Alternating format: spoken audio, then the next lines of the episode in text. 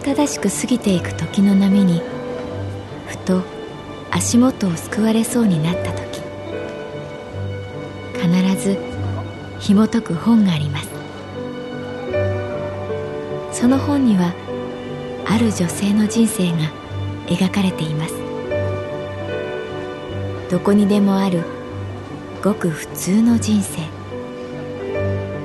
でも本の中の彼女に出会うと心の湖に波紋が幾重にも広がるようにゆっくりと優しい言葉が満ちていきます。今日はどんな彼女に会えるでしょうか？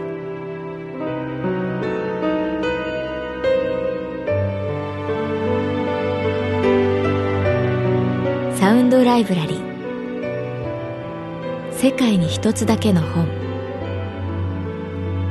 朗読は私木村多江がお送りいたします。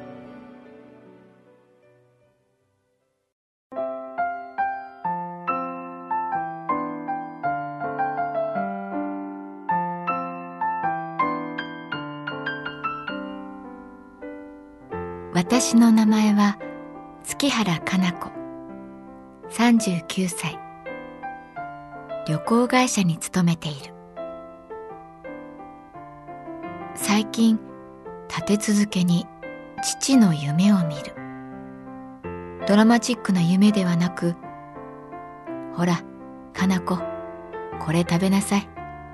とたい焼きを渡されたり二人で海辺に佇んでいたりたわいのないものだけれどあまりに続けてみるものだからさすがに母に電話した。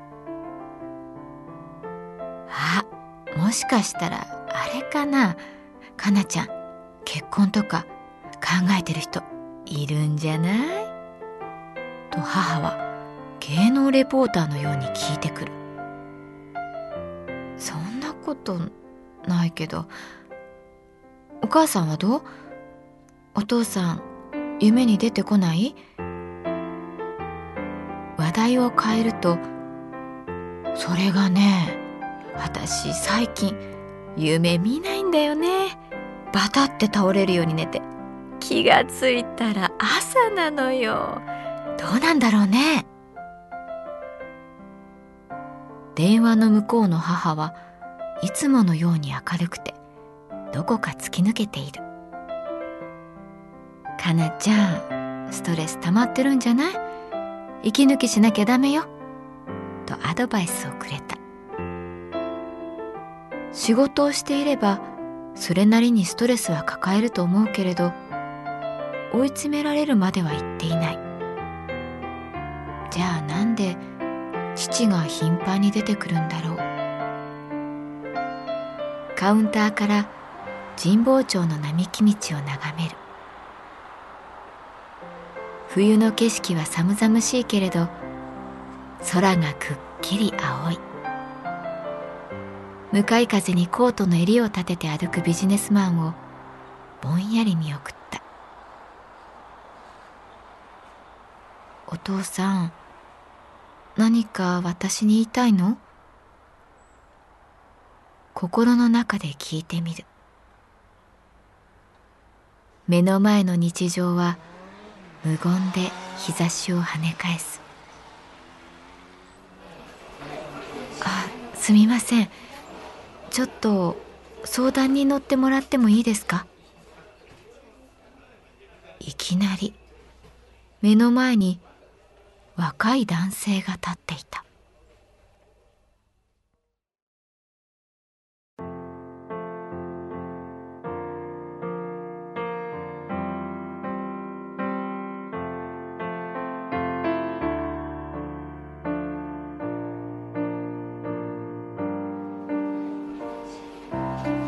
私の前に座った男性。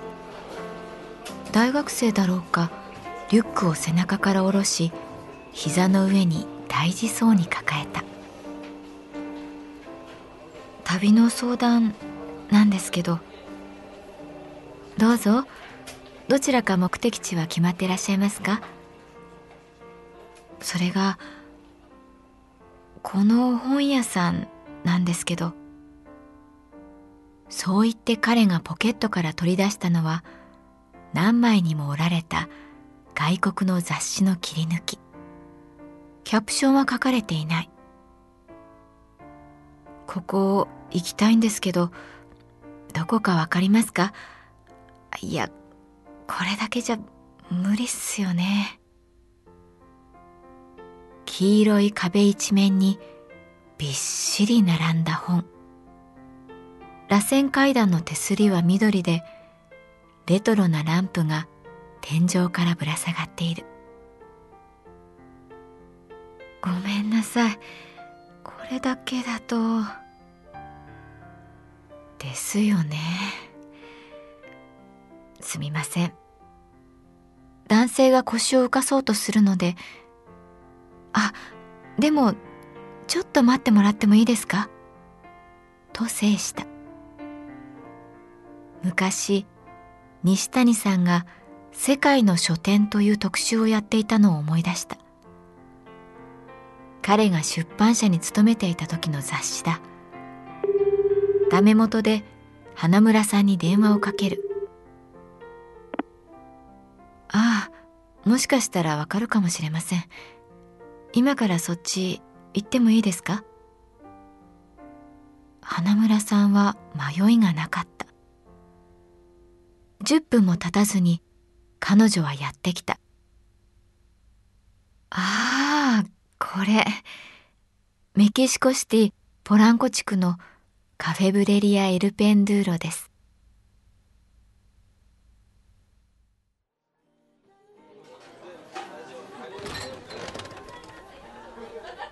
ありがとう花村さん。助かりました。私が頭を下げると彼女は両手を広げてたまたま西谷さんが好きな本屋さんだったからと恐縮した。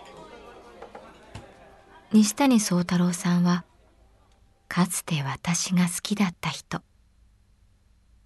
神保町の出版社に勤めた後独立して編集プロダクションを作った。部下だった花村さんは西谷さんを追いかけ会社を辞めその編プロに入った。いわば私の恋敵だった人。でも西谷さんはギリシャの島を取材中亡くなった。お久しぶりです。と花村さんが先に言った。私たちは神保町の交差点近くのカフェにいた。こんな風にまだ西谷さんがやった仕事が誰かの役に立つなんてすごく嬉しい。花村さんは自分に言うように話した。そうですね。と私も目を伏せた。以前は彼女と話す時敬語ではなかったような気がする。誰かの役に立つってことが実感できてよかった。そう彼女が言った時父のことを思った。父の口癖だった。かな子いいか？誰かの役に立つってことが人生で一番大事なことなんだ。父は警察官だった。町の派出所勤務が長かった。道案内落とし物迷子に夫婦喧嘩。父には刑事ドラマで起こるような派手な大立ち回りも完璧に犯人を追い詰める緊迫感も無縁だった。私も弟の達也も父が警察官だから正義感が強くなったわけではない。私たち兄弟が悪さをしなかったのはすれば父が職を失いあっという間に私たちが路頭に迷うからだ。確認をしたことはないけれど達也も同じ思いだったに違いない。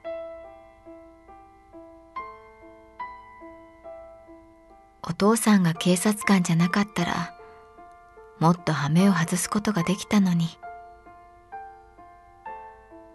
でもおばあさんに丁寧に道を教えている父が好きだった。酔っ払って道で寝ている人を抱きかかえる父が誇らしかった。そういえば最近私は心のどこかで考えていた。私は誰かの役に立っているのか。私がいることで誰かが助かっているのか。また何かあったら連絡ください。花村さんが笑顔で立ち上がった。私はなぜか右手を伸ばし彼女と握手した。ありがとう。本当にありがとう。と言いながら。